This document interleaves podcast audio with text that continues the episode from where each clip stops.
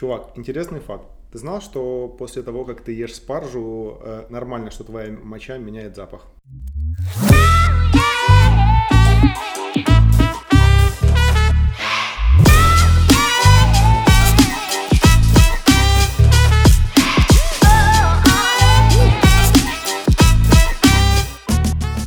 Итак, всем привет! С вами подкаст «Два раза за ночь». Егор. Не, ну подожди, ты реально оставишь это для интро? Почему бы и нет?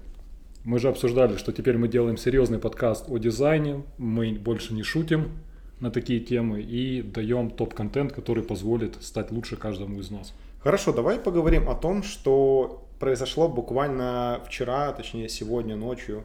Это запуск Dragon Crew. Ну, наверное, произошли похороны российского космоса, в принципе, потому что это уникальное событие, когда частная компания и, в принципе, впервые за 9 лет американцы сами запустили своих же астронавтов на орбиту. И это невероятное событие. Мы живем в очень крутое время. Несмотря на этот кризис с коронавирусом, протесты в Штатах и все проблемы, которые есть сейчас в мире, это что-то невероятное. И то, что они сделали в прямом эфире, дали тебе возможность попробовать типа спилотировать и законнектить модуль, это очень круто. Ты видел эту штуку, что у них был интерфейс, который позволяет тебе типа сыграть стыковку? Мне понравилась совершенно другая вещь, которая тоже в каком-то смысле знаковая в этом запуске. Знаешь, что это? Нет. Динозавр, чувак. Динозавр в космосе. Это просто круче некуда. Это как в какой-то гребаной научной фантастике.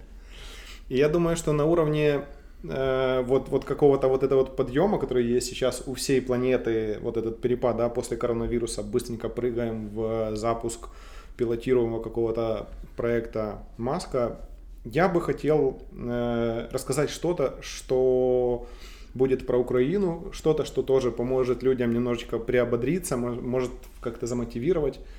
И я предлагаю устроить сегодняшний выпуск в формате некого дайджеста. То есть мы с тобой будем советовать людям, что посмотреть, на кого посмотреть, на что обратить внимание в мире дизайна и около дизайна. И, конечно же, чувак, я предлагаю начать первый наш дизайн-дайджест, если можно так сказать, с обзора Украины и обсудить, что вообще происходит с дизайном и около дизайном в Украине. Ну, я, наверное, добавлю, что мы будем рассматривать не только тех дизайнеров, компаний, художников или fashion-индустрию какую-то, которая находится территориально в Украине, но и тех людей, которые сейчас в Штатах, в Великобритании или где-то, но представляют собой украинский дизайн. И это будет э, тематика не чисто digital а, как я себе представляю, а около дизайнерские темы, как fashion, я не знаю, плак... ну, плакат это дизайн и есть. Архитектура. Все это есть дизайн, архитектура и какие-то вещи. И Наверное, это не будут настолько популярные компании и люди, как банда, которые у всех на слуху, а более нишевые для массового слушателя, но не менее интересные, на мой взгляд, личности и бренда. Согласен. Э, я хотел добавить штуку, которая касается еще и предыдущих выпусков. Если ты помнишь, я, наверное, уже несколько выпусков подряд пытаюсь ответить на самый часто задаваемый вопрос. Нужен ли дизайнеру английский язык?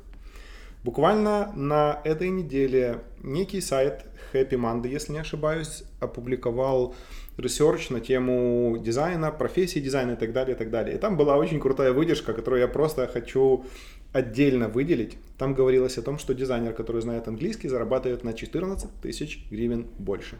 То есть он зарабатывает 14 тысяч гривен в месяц. Я перефразирую. Если ты не знаешь английский язык, хотя бы на уровне поверхностной коммуникации, поговорить. поговорить, то будет очень сложно. Окей. Поехали к нашим советам. Если ты не против, э, я передаю, так сказать, микрофон тебе, и ты стартуй. Твой ну, первый совет. Ты интересный товарищ, сам придумал тему и передал мне. Я сейчас зайду со стороны, наверное, больше арт личностей, не digital продуктов. И первый человек, о котором я скажу и посоветую подписаться, кстати, важное дополнение, все люди, о ком мы говорим, доступ к их страницам в социальных сетях, либо публикациям, либо каким-то видеоинтервью для того, чтобы ознакомиться, чем занимаются эти люди, кто они вообще такие, будут приложены в наш... В описании. Да, в описании к нашему подкасту. И еще в начале маленькая просьба, ребята, нам очень важен ваш фидбэк. Нравится, не нравится, что не нравится. Если не нравится, просто пишите в комментарии о том, что вы два петуха надоели со своими шутками. Или просто поставьте лайк. Это очень важно для нас, потому что мы хотим делать наш подкаст интереснее для всех вас и более информативным. Поэтому, да, начнем обзор людей. И первый человек, на мой взгляд, это Сергей Майдуков, киевский иллюстратор. Невероятный стиль. Что о нем стоит сказать? Как минимум, он работал с Нью-Йоркером, с Нью-Йорк Таймс, если я не ошибаюсь, за Вашингтон Пост. То есть все западные медиа, которые формируют мировой медийный рынок, человек делал иллюстрации для них. Вы можете посмотреть его работу в Инстаграме. Это просто космос. Это стиль и мне кажется, это не настолько известный иллюстратор в массовых кругах в Украине, что стоит обратить внимание. Я хотел сделать вброс, я лично с этим автором не знаком, то есть для меня сейчас это тоже будет некое открытие, но я знаком с подходом к обложкам Нью-Йоркера и так далее. Если кто-то из вас смотрел сериал «Абстракт» от Netflix, который якобы о дизайне и тому подобное, э, буквально первая серия первого сезона рассказывала о чуваке, который делает иллюстрации, и он для Нью-Йоркера зашпарил уже там их несколько э, подряд. Отличительная особенность иллюстрации для Нью-Йорка заключается не просто в том, что это стильно, уникально и обладает неким шармом. Это еще так называемый smart дизайн, да, то есть где, или smart illustration, где есть некий смысл, есть какой-то подтекст, то есть есть вот эта вот игра с чем-то, возможно, с эмоцией, возможно, зрительным какими-то вещами. И это отдельная ниша иллюстрации, которую я просто хочу выделить, да, smart иллюстрация. Окей, чувак, что у тебя еще? Да я дополню твою мысль, и очень большая проблема, почему многие авторы не популярны в Украине, но популярные где-то в Европе, в западной цивилизации, oh, yeah. как мы знаем, заключается в том, что уровень, наверное, художественного восприятия и, в принципе, понимания искусства намного выше сейчас у них, чем у нас. И почему-то у наших людей сложился стереотип, что искусство это должно быть красиво. Но ключевая особенность заключается в том, что искусство никому ничего не должно. Это самовыражение, это абстракция, и это какие-то мысли, которые передает, и эмоции в первую очередь, которые передает автор на полотно, и которые взаимодействуют вместе с тобой. Я хотел дополнить вообще идею насчет э, искусства, современного искусства и так далее. Пару лет назад у меня на курсах учился парень, который занимался живописью и чем я, э, кроме всего прочего, занимался с этим парнем на лекциях, я часто задавал ему какие-то провокационные вопросы на тему искусства, современного искусства и так далее, как обыватель. То есть человек, который об этом ни черта не понимает, и корова, протыканная стрелами Ворхола, ну, для меня ничего не значит. Или там коробочка с говном, где-то посреди музея и при, приятное освещение, это тоже ничего. И этот чувак сказал очень простую мысль, что для того, чтобы понимать современное искусство и вообще искусство, Э, нужно быть не просто обывателем, нужно зачастую знать историю, знать какие-то отсылки, понимать и так далее. И я не говорю о том, что кто-то умнее, кто-то глупее, но я хочу сказать, что вещи, которые происходят на обложке Нью-Йоркера, если мы уже возвращаемся туда, да, они, они касаются чего-то, что происходит вокруг нас. То есть это штука, которую надо не просто посмотреть и сказать, о, прикольная тема с туалетной бумагой или там, не знаю, стрёмным портретом Трампа.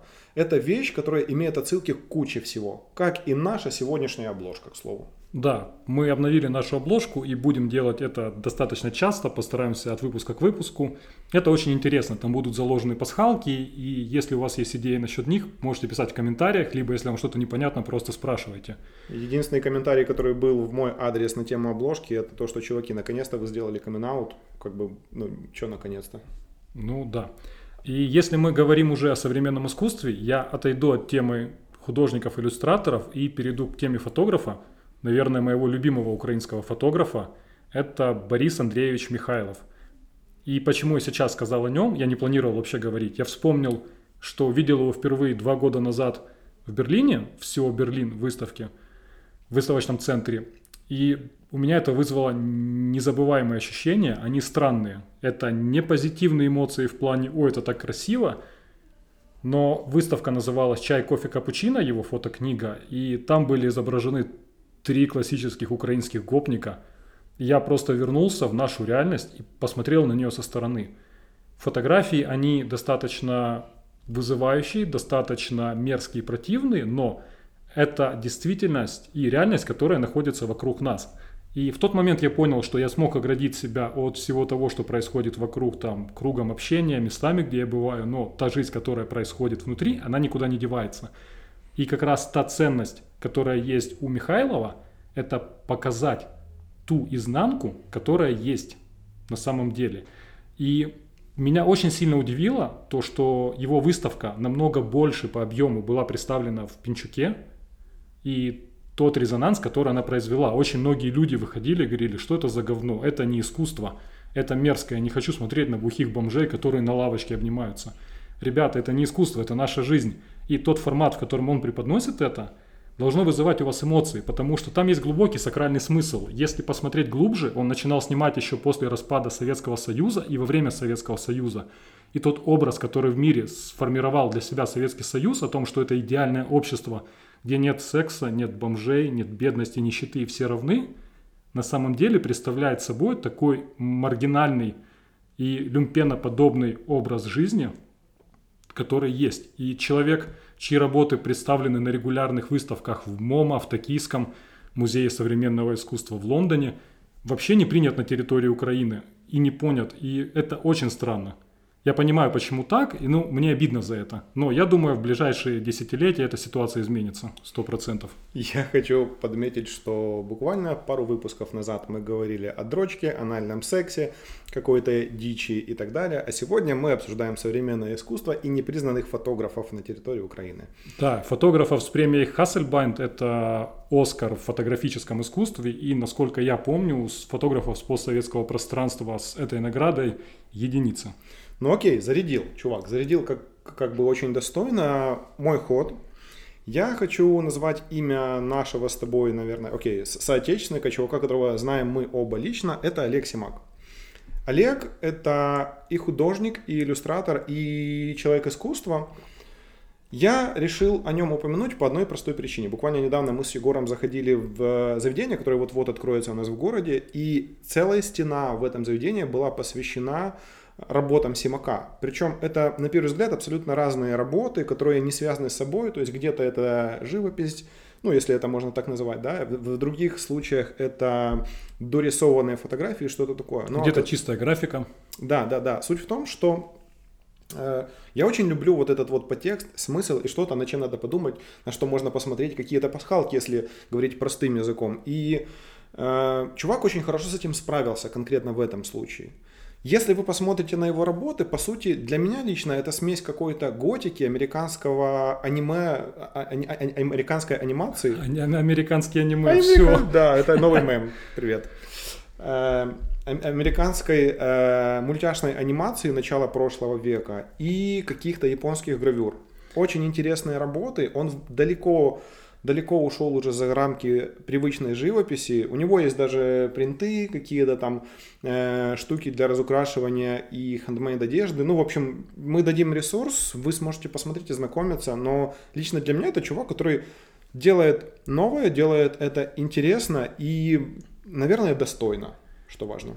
Да, я очень люблю работы Олега, причем если посмотреть на тот интервал времени, с момента, когда я узнал о Олеге и его работах, до настоящего времени это очень большой эволюционный путь.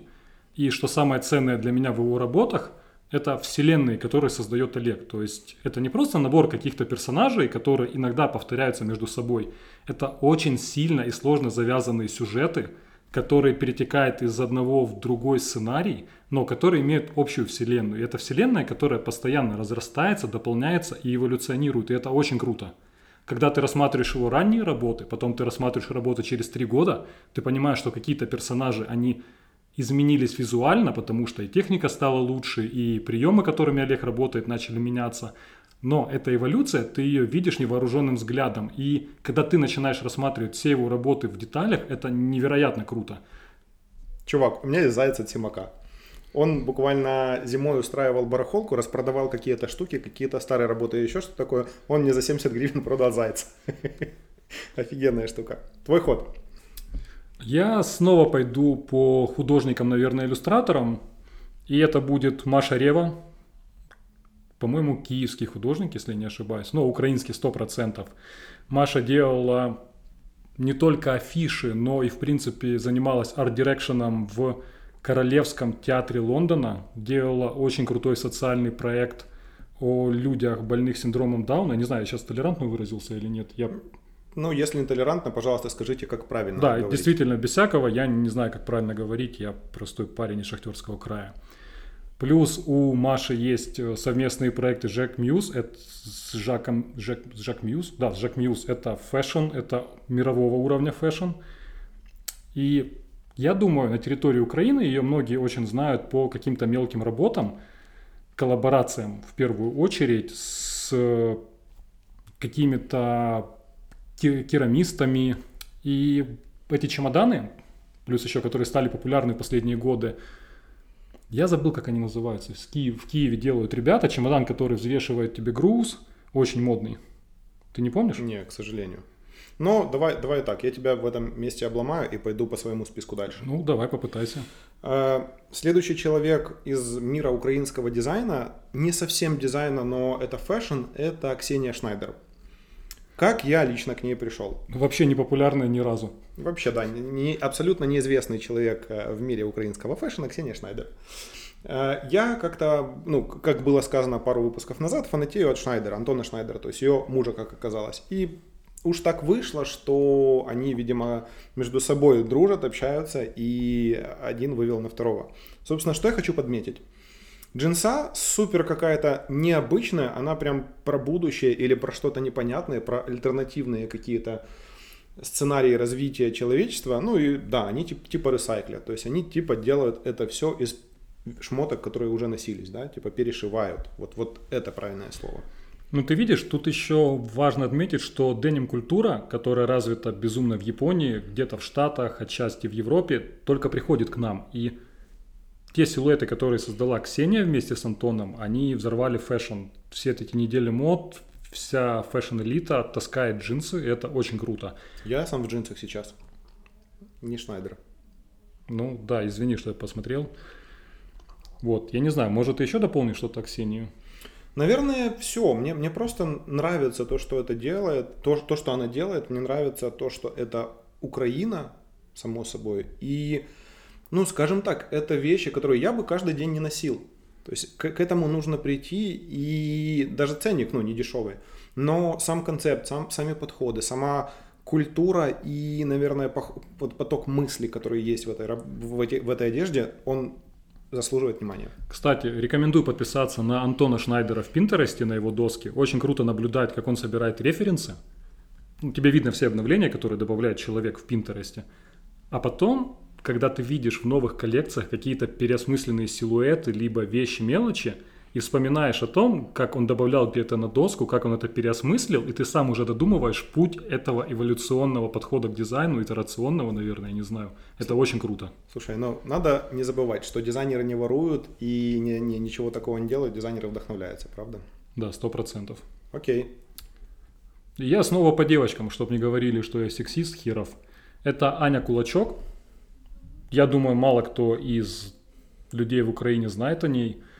В первую очередь, это арт-директор института «Стрелка». «Стрелка» — это российский институт о образовании, наверное, не только дизайн образования, и о медиа, и о журналистике. Очень крутая площадка, которая занимается многими социальными дисциплинами. Но Аня, как оказалось совсем недавно, она моя землячка, она тоже из Донецка – она имеет очень крутую выставку, имела в MoMA. Она очень круто работает с цветом и формой. То есть это, наверное, какой-то новый академический графический дизайн, если можно так назвать.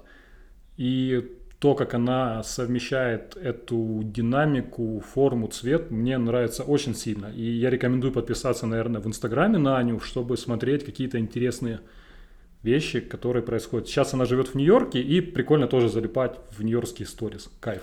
Чувак, вопрос. Я не совсем, наверное, знаю, что такое MoMA. Мы говорим о музее э, современного искусства в Амстике. Э, нет, в Нью-Йорке. Это музей современного искусства в Нью-Йорке. Я не знаю, как правильно MoMA. MoMA, я говорю MoMA. Точно так же, как и многие, думаю, люди вокруг. Плюс у нее была выставка в Милан, на Миланском триеннале, если я не ошибаюсь. Но достаточно много работ, которые идут уже из области, не из области диджитала, но в области дизайна как такового и искусства. Окей, неплохо. Я вернусь все-таки к мальчикам, как, мы с тобой и любим. И я хочу рассказать про еще один очень простой и очень эффектный э, шмоточный бренд или бренд аксессуаров. Это бренд Good если не ошибаюсь. Э, они по большей части делают рюкзаки, они делают э, какие-то бананы, что-то, ну, то есть повседневные вот такие носибельные вещи. С недавних пор, в начале пандемии, они буквально даже маски зарядили. Для меня, почему я выделил этих ребят? Для меня э, лучшим сочетанием э, цветов является комбинация черного и, черного. и желтого. Я думал черного и черного. Черного и черного, чувак, да. И чуваки делают очень эффектные, практичные и что важно, украинские шмотки. Good. Ну, здесь у меня двоякое отношение к украинским фэшн-брендам, в первую очередь, потому что очень многое в нашем фэшне вторично, и из-за этого у меня двоякие ощущения возникают. А во-вторых, это то ценообразование. Ну, я не хочу сейчас лезть в эту степь, потому что я понимаю цену материалов, цену работы, все-все-все, но у меня возникает вопрос, когда украинский handcrafted стоит как европейский именитый бренд какой-то. И, наверное, это одна из причин, почему я в этот список не внес Riot Division. Я думаю, многие знают как раз Riot Division. Просто потому, что я очень сильно люблю одежду от CP Company, Stone Island или Акронима, эти теквиры. И поэтому у меня есть какое-то достаточно большое неприятие Riot на ощущениях того, что ребята очень сильно близки между собой силуэтами, формами. Но при этом, да, нет. Ну, это мое внутреннее, они крутые 100% и в своем ценовом сегменте, и в своем идейном сегменте. И у них есть очень крутые коллабы не только с Олегом Симаком, кстати, но и помимо, но да, тут у меня есть какое-то внутреннее отторжение, неприятие. Но я хочу подметить, что сейчас мы обсуждаем то, что каждый из нас считает важным, интересным и стоящим внимания. Э, есть такая штука, что иногда украинские производители немножечко загоняются и по ценнику, и, если честно, откровенным копированием тех или иных концептов. Это не без этого. Да, ну, я думаю, мы упустили важный момент в начале нашего подкаста и не сказали о том, что уровень украинского дизайна в целом, он достаточно высокий. И в западной цивилизации есть очень много украинских дизайнеров, да, которые выходцы из Украины и которые для меня являются носителями этого украинского ДНК в дизайне, который есть. То есть Паша Грозян, который сейчас в Штатах продуктовый дизайнер в, в, в, в Reddit, да? В Reddit, если не да, ошибаюсь. Да, ну, может, может уже да, что-то да, поменялось. В Reddit. И список можно перечислять бесконечно. Ярослав Зубко, там, твой коллега бывший, с которым вы в софсерве работали. Да. Здесь мы не, не хотим акцентировать внимание на всех этих людях, потому что их очень много мы, наверное, выделяем то, что близко нам по духу, и то, что не так лежит на поверхности. Безусловно. Э, вообще можно говорить о том, что наши ребята делают вне Украины очень долго и посвятить этому отдельный дайджест. Но давайте пока вернемся все-таки к да. тому, что есть у нас. Давай, чувак. И я сейчас перейду в тему, наверное, книгоиздательства, потому что я очень люблю книги, я люблю бумажные книги, я люблю покупать и дарить бумажные книги. И к моему большому сожалению, у нас еще индустрия это в самом зародыше. И если мы даже попытаемся сравнить себя с Россией, то, к сожалению, сейчас мы им уступаем очень сильно, потому что количество тех издательств, которые есть в России, качественных, оно зашкаливает. Но в Украине есть очень крутые чуваки, это основы. Основы паблишинг делают невероятно крутые вещи. Я сейчас не говорю про книги о балконах, это, это кайф, это действительно кайф. Я говорю о их переосмыслении классической литературы. И стоит отметить Тигроловы, которые они издали с татуировками, типа иллюстрациями в стиле традиционных татуировок в очень-очень крутой манере. Ребята, обратите на них внимание и поддержите. Если вы даже не хотите у себя складировать бумажные книги, просто купите и подарите кому-то из друзей, кому-то из иностранных друзей – эти вещи, они стимулируют развитие индустрии в целом. Я хотел добавить вообще о подходе, наверное, в двух словах, что каждый из нас, как я говорил и, ранее, представляет собой нацию – и ну, ничего не стоит встретиться с каким-то клиентом, заказчиком, не знаю, вашим коллегой в будущем и э, представить ту самую нацию через книгу, представить через какой-то подаренный материал, вот что-то такое, что представит и скажет, что я не просто украинец ношу вышиванку, да, потому что это уже не, недостаточно для того, чтобы идентифицировать себя. Но я украинец, э, нация которого создает вот такой крутой дизайн, вот такие интересные вещи, и я бы хотел этим гордиться. Вот. Ну и зачем ты это сказал? Выпендрился. Э, следующий ход от меня. Я начну с ребят, которые привлекают меня как раз вот этой этничностью. Буквально пару секунд назад я говорил о вышиванках и так далее, и так далее. И этно — это вообще штука, которая сейчас везде крайне популярна, от музыки, да, и до каких-то уже, наверное, фэшн-штук. Есть ребята, на которых я когда-то начну, наткнулся очень случайно в Инстаграме. Они себя называют как Yaska Deco. Я могу неправильно немножечко произнести, возможно, но суть в том, что они позиционируют себя как некая студия декора или что-то такое. У них очень много текстиля с э, переосмысленными узорами, с переосмысленной украинской этникой, и это очень выделяется. Вообще хочется много и часто говорить о том, что у нас есть шикарное наследие, с которым нужно работать. Чтобы далеко не ходить, на территории вот э, Днепропетровской области есть очень известная такая штука, как Петриковская роспись. Да ладно. Извини, да, чувак. Но переосмысление этих вещей и переиспользование это, это часть, наверное, какого-то культурного и в том числе дизайн-наследия, которое для меня важно, которое я бы хотел, чтобы оно развивалось, а не просто, знаешь, там тарелка, расписанная локтем.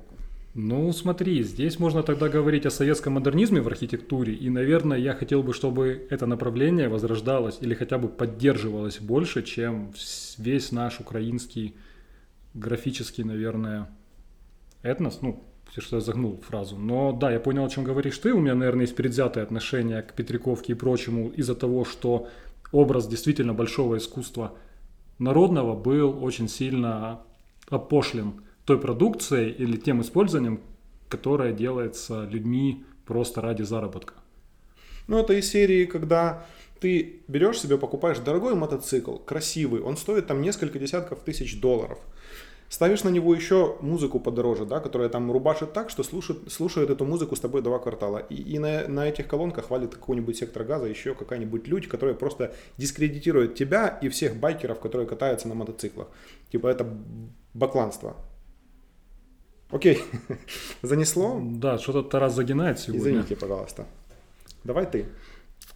Ладно, мы идем снова в сторону искусства, но здесь, наверное, будет сказано о той части дизайна, которую я люблю очень сильно рассматривать, которая меня увлекает, но в которой я полный рукожоп.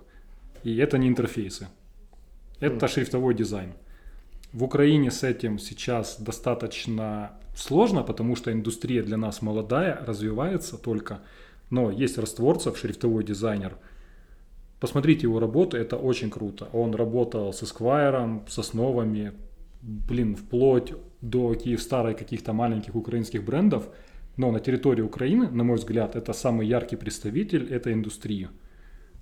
Надо просматривать, поддерживать и помогать, потому что тема очень сложная, в принципе, шрифтовая. И если углубиться, почитать о том, откуда эта индустрия берет свои корни, как она пришла в нашу цифровую среду и как это все эволюционировалось, это очень интересно. И здесь, наверное, если вас заинтересует, я бы посоветовал книгу Брингфорста «Основы стиля в типографике». Это целый гигантский учебный, наверное, даже не учебный, короче, охренительная книга на тысячу страниц, которая рассказывает от и до, почему, что есть как. И только прочитав и осознав, насколько это сложный путь, ты понимаешь ценность этих дизайнеров и ценность того, что они создают. Я вернусь в архитектуру. Тема, в которой у меня есть еще две компании, две команды, я не знаю, которые я хотел бы озвучить.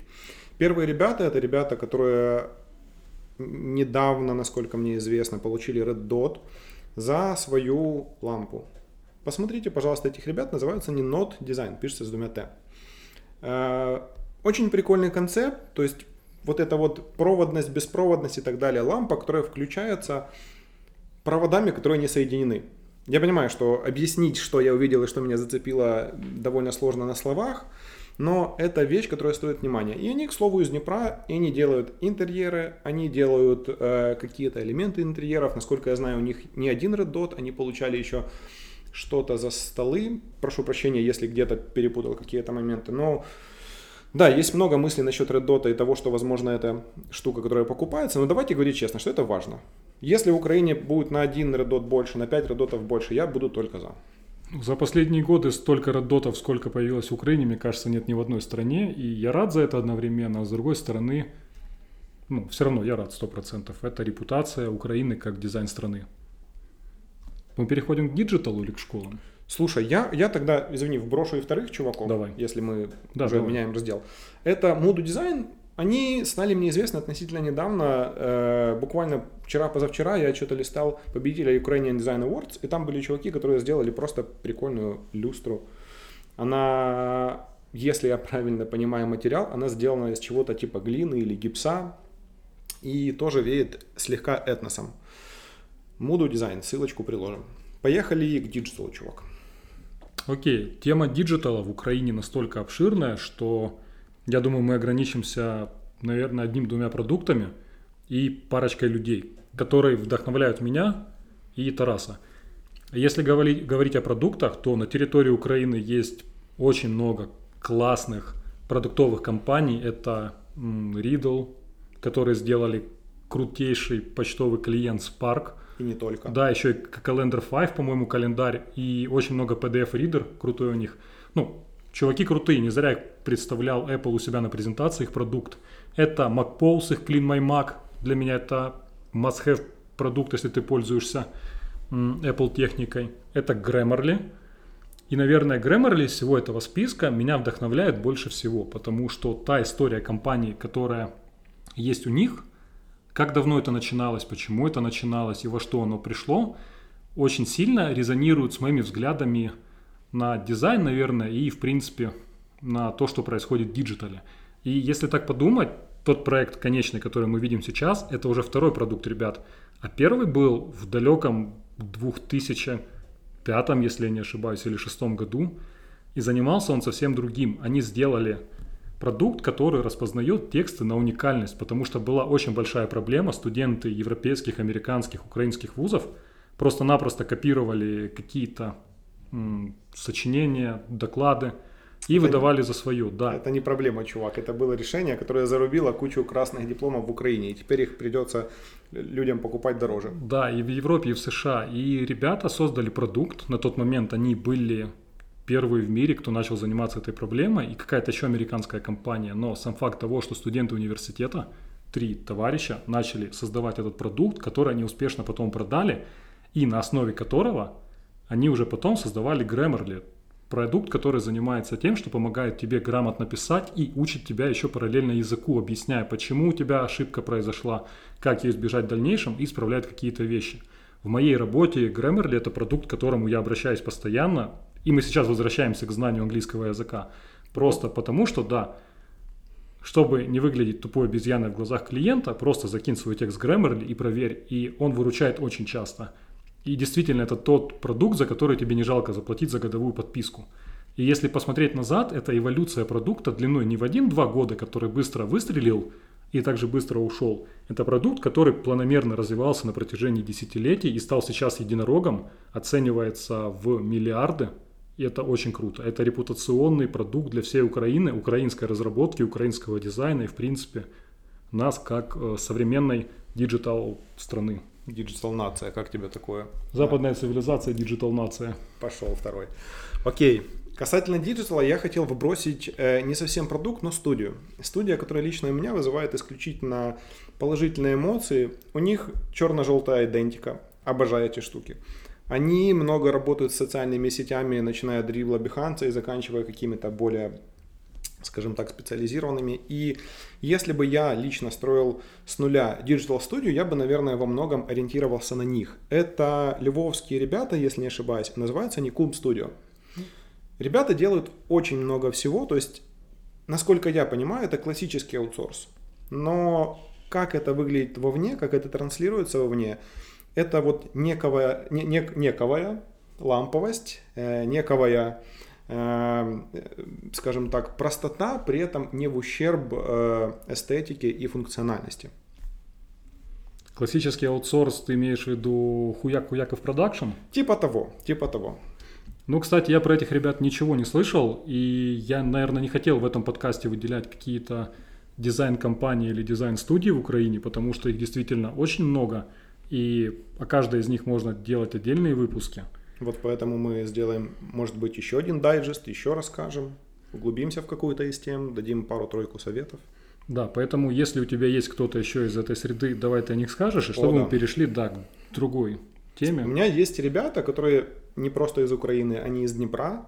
И эти ребята, насколько мне известно, работают еще с незапамятного 2001 года. Это студия, которая называется «Психа». Я думал, agile.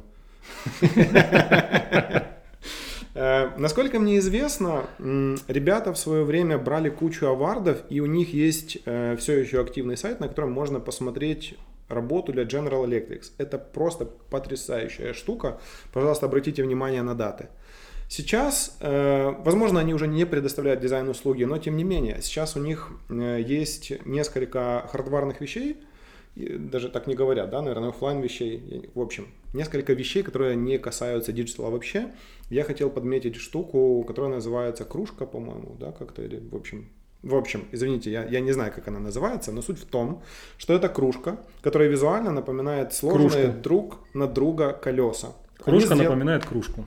Клево, да. Они сделали ее во времена революции, и ну, это имеет некий символизм. Я хотел еще раз напомнить, что называется не психа.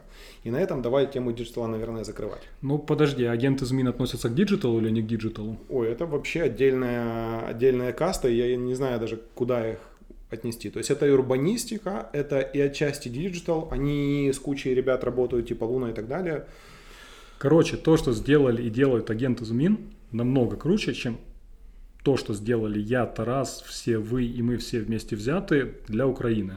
Согласен, эта вся история выйдет далеко за пределы жизни ребят, и это будет, это, это есть очень сильная штука. Во многих городах сейчас только начинают их наследовать, переиспользовать их подходы и так далее, и так далее, и так далее. Да, и я, наверное, не сильно хотел выделять кого-то из команды, но Грановский, Юра Грановский, Юра стоит Грановский. осо- особняком лично для меня, потому что его видение дизайна, его видение подходов к дизайну во многом фор- формировали и формируют мое отношение к тому, что я делаю. И подпишитесь на Юру в Фейсбуке в первую очередь, следите за его постами, он рассказывает очень много интересных вещей. Плюс я видел недавно, что он записывает новый онлайн-курс по ресерчу для Projector а, и это такая подводочка к Projector у, наверное. Это подводочка, в принципе, к теме образования, тому, что мы хотим посоветовать на тему образования. Да.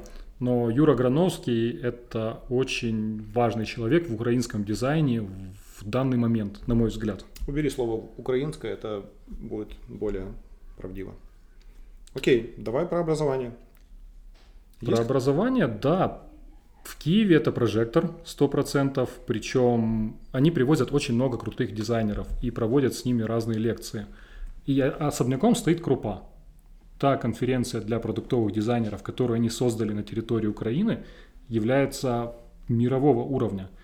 Качество спикеров, качество организации, качество контента ошеломительное. И все два года, которые проходили, это было что-то невероятное. Ну, когда ты встречаешься, можешь пожать руку Алану Куперу, человеку, который был одним из тех, кто формировал современную нашу профессию, человеком, кто заложил все основы, многие основы нашей профессии, и просто сказать ему спасибо за то, что вы сделали, это охренительно классно.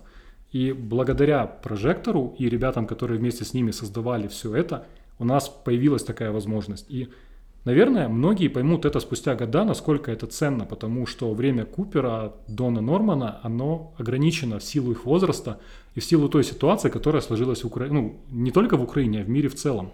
И это был уникальный опыт, который без прожектора, без Тригуба, наверное, и остальных ребят не смог бы осуществиться. Я хочу добавить, что прожектор, помимо всего прочего, делает кучу коллаб. В частности, они сделали с компанией Alex очень-очень-очень полезную для всего дизайна Украины штуку. Они сделали бесплатный курс по инклюзивному дизайну. Он просто лежит на YouTube, вы можете зайти без, без, насколько я знаю, без каких-то там регистраций и хитрых выдуманных схем, просто начать изучать. За это огромное спасибо ребятам из Прожектором, всем ребятам из Alex, которые имеют отношение, ну и вообще. То есть это, это достойная вещь, и мне кажется, что это вложение не столько, наверное, там в маркетинг или что такое, сколько в дизайн культуры в Украине. Да, сто процентов. И я бы отметил, наверное, вторую киевскую дизайн-школу, это Apollo Design, Мгм. со учредителем, который является Олег Кравчук или Олег Нобр, человек, о котором мы говорили в нашем первом подкасте. Очень много крутого контента, очень много крутых гостей, людей, которые работают в топовых мировых компаниях. И это украинцы, которые делятся опытом работы в этих компаниях. Плюс я не был на офлайн интенсивах, но все, что я слышал от людей, которые проходили их, это полный восторг. Поэтому подпишитесь на ребят тоже в Фейсбуке, в Телеграме у них есть канал, у них есть постоянные онлайн-воркшопы сейчас, которые стоят там символически, по-моему, 60 или 90 гривен, ну, какие-то смешные деньги, но это тот экстракт знаний, который вы получаете в очень удобном формате в нынешнее время. Я хочу немножечко по-другому сказать про Apollo Design Center. Для меня лично хорошее образование определяется качеством спикеров и качеством материала. И важно, что сооснователь это ну, не хер с горы какой-то, да, а чувак, который ну, буквально хлебнул всего, и он э, буквально на пике дизайна Украины находится уже ну, не один год. Он понимает, в чем дело, в чем фишка, он понимает, что происходит в мире, он понимает, что происходит, грубо говоря, у соседей там, и так далее. Это важное, важные критерии, поэтому я здесь добавлю еще одну школу, которая не киевская, как ни странно. Это Motion Design School. Это онлайн-школа, которая обучает анимации, автору и около анимационным штукам. У них есть 3D-шка, у них есть куча всего. Если я не ошибаюсь, э, это ребята из Харькова. И важным аспектом для меня является первое, то, что у них есть даже базовый курс на тему After Effects, который ты можешь посмотреть на сайте бесплатно. Вторая штука, качество материала и то, что подается в уроках, выше всяких похвал, это очень-очень сочно, понятно, интересно и так далее. И помимо прочего, за что им отдельный респект, да, это то, что они очень эффектно, очень красиво оформили весь э, материал, который рекламируют курсы, всякие вот эти вот около штуки, так какие-то демо-рилы там и прочее, прочее. Ты просто смотришь, тебе интересно, увлекательно, и даже сам факт того, что ну, многие из нас пробовали там в авторе какие-то анимации делать, да, и они очень круто обыграли сам подход. Там чувак, который пытается сделать что-то в анимации, потом бла-бла-бла, там целый мультик на эту тему есть. Очень советую. И я, наверное, перейду к последнему человеку угу. из моего списка, о ком я хотел бы рассказать, с такой подводки, для того, чтобы вы, наверное, смогли осознать или хотя бы понять важность инноваций, которые создал этот человек для того мира, в котором мы оказались. Кто-то из вас помнит то время, когда для того, чтобы пополнить мобильный телефон или оплатить коммунальные услуги, нужно было идти покупать скретч-карту, затирать скретч-карту, вводить пин-код – если этот терминал был закрыт, тебе надо было идти через полгорода в другой терминал для пополнения всего этого дела. Это был сущий ад. Но многие из вас, наверное, даже и не представляют, что выпуск банковской карты мог происходить не в отделении банка когда-то. И для того, чтобы получить банковскую карту, тебе нужно было написать заявление, приложить какие-то данные, прийти, принести их, уйти на пару недель, в Америке, во многих банках так до сих пор и происходит. Да не только в Америке. И Евро, Европе. Этот человек – это украинский инноватор, человек с достаточно противоречивой репутацией, которая ходит о нем из-за...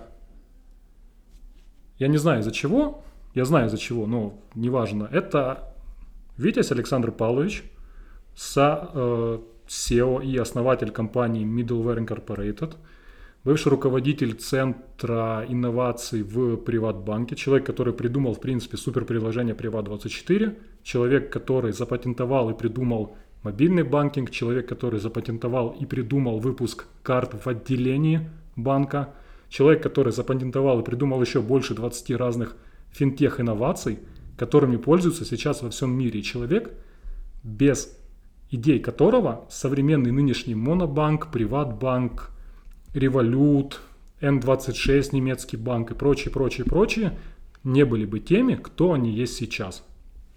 Это, это пожалуй, единственный человек, э, которого мы рекомендуем, используя имя отчество. Никаких подкупов, ребята, все абсолютно честно. То есть я, да, я приложу ссылку на видео интервью для Большая акула, или как-то так этот формат э, видеоинтервью называется. Да, Большая акула.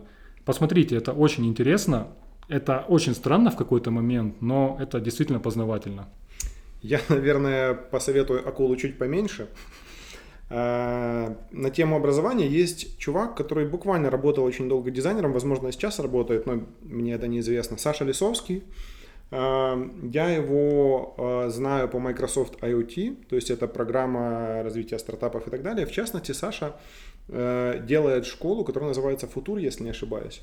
И суть этой школы заключается в том, что детям по большей части рассказывается на примерах о инновациях и современном мире и, там, то, и, и, и о том, что будет в будущем. То есть буквально детям в школу пригоняют Теслу, объясняют, что к чему, они там развлекаются с дронами и так далее. Это может звучать очень банально, но представьте, что вы какой-нибудь ребенок из какого-то Ухожопинска, я не знаю, там, и вы слышали про, не знаю, про эти все вещи только в рекламе цитруса, да, или еще какого-то там бренда, который торгует активно этими вещами. И тут у вас в руках буквально эта вещь появляется, вы понимаете, что к чему ведет и так далее. Я думаю, что очень у многих дизайнеров запал вот этот вот или вдохновение, или интерес к профессии проявился именно в эти моменты. Когда ты увидел что-то, что можно потрогать что-то, что работает, когда ты понял, что ты можешь каким-то образом на что-то влиять. И Саша делает клевые вещи, советую. И я думаю, мы можем этот список растягивать на десятки подкастов, потому что сейчас, я повторю свою мысль, мы живем в уникальное, удивительное время. И то, что мы делаем на территории Украины, за пределами Украины, но руками украинцев, это меняет и формирует современно не только диджитал мир, но и как-то рассказал, хардверный мир вокруг, то есть реальный физический мир. И я искренне верю, что после этого подкаста вы заинтересуетесь еще больше, если не интересовались, и что мы для вас открыли новую, другую сторону украинского дизайна и около дизайна. Я хочу попросить всех людей, которые хотят дополнить что-то уточнить и так далее, напишите, пожалуйста, нам. Оставьте комментарий на SoundCloud. И да, мы с недавних пор есть в iTunes и на Spotify. Оставляйте комментарии, пишите нам в Инстаграме, пишите где угодно и расскажите, пожалуйста, насколько вам интересно, что бы вы хотели знать. Э, возможно, кому-то будет интересно перейти к личностям и услышать о очень авторитетных каких-то людях в мире дизайна в Украине. Возможно, кому-то из вас покажется, что это говно собачье и не стоило вообще писать никакие дайджесты. В общем, мы ждем ваших отзывов, ребят. Да, потому что формат дайджеста у меня вызывал сначала какое-то легкое негодование, но мы решили попробовать, и мне интересно, что из этого выйдет после вашей реакции. С вами был подкаст «Два раза за ночь». И теперь скучный Егор, которому нельзя шутить, потому что мы вышли на iTunes, и веселый Тарас.